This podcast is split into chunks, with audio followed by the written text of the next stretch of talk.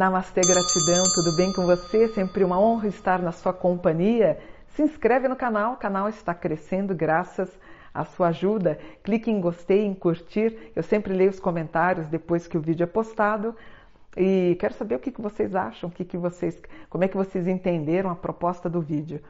E hoje eu queria falar um tema muito delicado, que é se a gente deve falar a verdade para os nossos consulentes que nos procuram. Delicado, né? Porque às vezes você, a gente fica com receio, quem é tarólogo, numerólogo, quem trabalha com mancias, tá entendendo o que eu estou falando, né? Então a gente recebe pessoas com 50, 60, 70 anos, elas querem saber se elas vão casar, pessoas com 80 anos querem saber, você deve falar a verdade, tirar a ilusão dele encontrar um parceiro ou não, o que, que a gente faz nesses momentos? E eu me lembro, isso foi em 92, 93 mais ou menos, eu estava na TV Bandeirantes. Eu tinha um quadro, de, variava de 5 a 10 minutos, e toda quarta-feira eu a, bandeira, a produção, né, ela convidava um ator ou uma atriz para falar de uma peça de teatro. Então, é, é, na verdade, eu não gostava de fazer essa quarta-feira. Eu achava que a minha produtora, a minha diretora, poderia abrir um espaço no, no no, no programa, tipo toda quinta-feira, alguma coisa que falasse sobre teatro, não sei.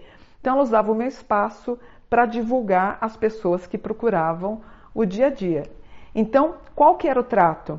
É, através eu colocava o tarô, mas a intenção era sempre falar coisa boa, porque assim, enquanto eu falava com ator ou atriz, a, a, todo o making off da peça de teatro ia aparecendo na, na casa de vocês. E uma vez, uma, uma atriz ela entrou e eu lembro que a minha diretora falou assim: Mônica, vai meio com calma, porque ela é uma atriz um pouco estressada. Ela já tinha fama de um pouquinho estressada. E eu falei: não, tudo bem. Eu lembro até que eu tive um cuidado até para falar as coisas para ela.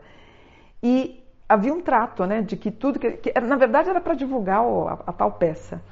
Então, quando ela foi me perguntando, eu fui dizendo que ia dar certo a tal peça dela, que estava aparecendo o making off, né? As cenas que ela fazia aparecendo. Ela perguntou se ia dar certo a peça de teatro, afirmei que sim.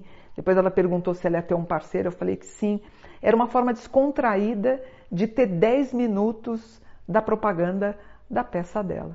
Enfim, aí eu fui num programa do Clodovil, não sei quantos anos depois, talvez cinco anos depois, não vou me lembrar. Inclusive, eu estava na, na coxia, né? Que é antes da gente entrar em cena, e ela estava lá. Eu nem sabia quem era a pessoa, na verdade. É, nós entramos, ela falou: O que você está fazendo aqui? Eu falei: Ah, me convidaram para falar sobre anjos. Ela falou: Não, não pode ser, porque me convidaram para falar da minha biografia. Eu falei: Então, por favor, pode ir, não tem problema. E quando eu estou indo embora, a produção me chama e fala: Não, Clodovil quer você lá. Eu falei, não, a moça está indo, dizendo que chamaram ela. Não, não, entre as duas juntas. E no fim a pauta virou para sexta-feira 13, nunca esqueço. E antes eu estava na coxia, recebi um telefonema. Minha mãe tinha acabado de infartar, tinha ido para o hospital.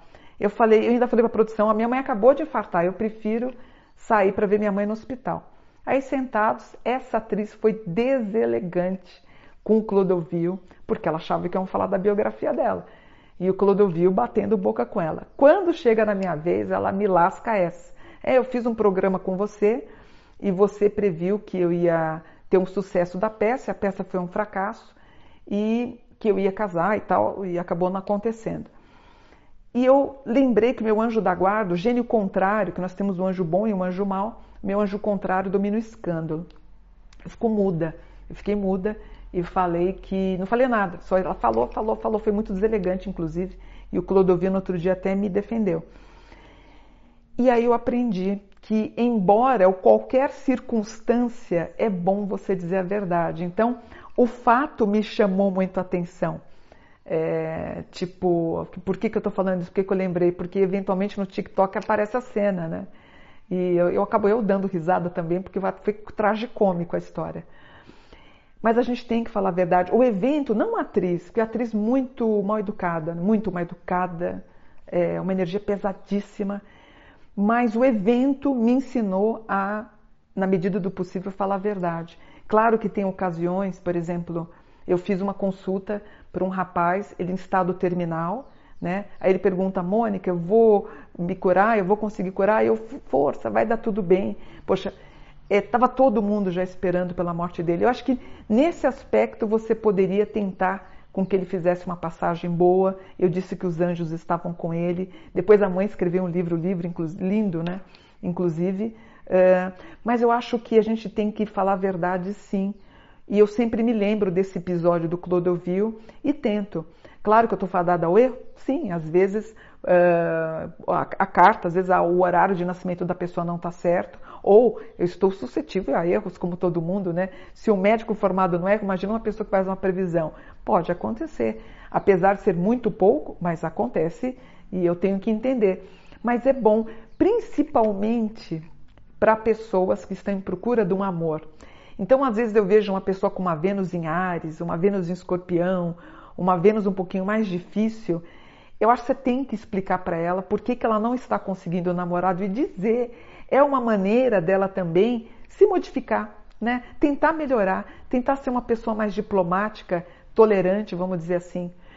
E existem outros eventos, por exemplo, um deles que eu acho muito delicado quando a pessoa pergunta sobre concurso público.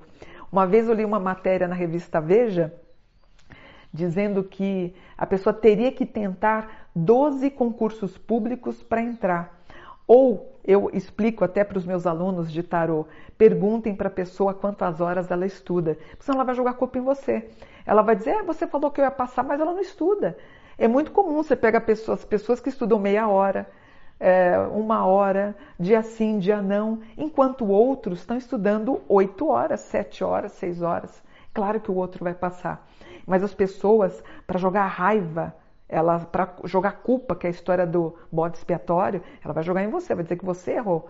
Então você pode estender a ideia de que ela pode passar, sim, mas pode demorar um pouco, pelo menos dois, três anos, que é uma dica que a gente faz, que, que eu dou para vocês. Outra coisa, quando tem um comportamento que você vê um marido que está traindo, às vezes é bom orientar e perguntar, entender para ver se tem sinais. Enfim, essa é a didática que eu explico nas aulas falando sobre previsões. Mas também você não pode ser a Cassandra, né? Tem o mito de Cassandra, que é uma pessoa que quando faz a previsão, tudo é trágico, tudo é ruim, a pessoa vai separar, a pessoa não vai casar, a pessoa não vai passar em concurso, só vê ah, coisas trágicas, né? É o mito de Cassandra. Também não. Eu acho que a gente tem que ter o meio termo. Mas o que eu falo para os meus alunos, vocês podem ler mil livros de tarô, mil livros de astrologia, o que vai te ensinar a fazer as mancias, a trabalhar com as mancias, é a prática. Eu, particularmente, eu não nem acredito em dom, eu acredito na vontade que a pessoa tem em aprender. Então não tenha medo. Você pode usar uma técnica, como eu mostro e ensino no curso de tarô, existe uma técnica, e você pode também, para não cansar tanto a intuição, e usá-la em conjunto, a tua técnica e a sua intuição. Mas eu acho que a gente tem que prezar a verdade. No episódio que aconteceu comigo com essa atriz que o Clodovil interviu, e eu, quando eu pensei em explicar para ela, para falar, poxa, mas você estava uh, falando da sua peça, seria muito indelicado no momento que, está, que você estava promovendo a sua peça. Eu, numa carta de tarô, falou que ia, falar que ia dar errado. E hoje eu fico pensando, acho que eu deveria ter falado que sim, ia dar errado. Pelo menos eu não ia passar por aquele constrangimento. As pessoas, elas buscam salvadores e demônios, né? Quando você acerta, você, nossa, você é salvadora, que maravilha, você é um anjo na terra, mas ela também te demoniza da mesma maneira. A gente nunca vai agradar gregos e troianos, a gente nunca vai agradar ninguém 100%. E tem aquela frase que todo mundo fala, nem Jesus agradou. É verdade, né? E quando você lembra que soltaram Barrabás e não soltaram Jesus no julgamento que ele teve. Interessante isso, né? Não estou me vitimizando, só estou contando uma história para lembrar que eu acho importante. Se você viu, eu prefiro que você fale para você passar depois a pessoa não vir te cobrar. Eu prefiro que você dê um tapa na cara do cliente do que três e dizer a verdade, do que você dar três tapinhas nas costas e falar que vai ser tudo maravilhoso, principalmente nos assuntos relacionados à parte afetiva. É, às vezes a pessoa está fadada em ficar só, ou às vezes a pessoa precisa lapidar. Eu escrevi um livro sobre almas gêmeas, foi um best-seller na década de 1990.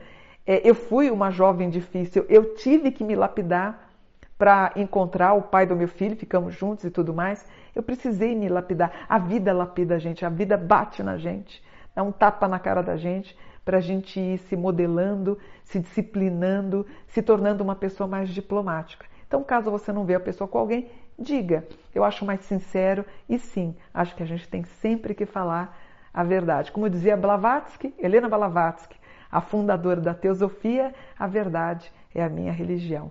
Namastê, gratidão. Vou ficando por aqui por um dia de luz. Namastê.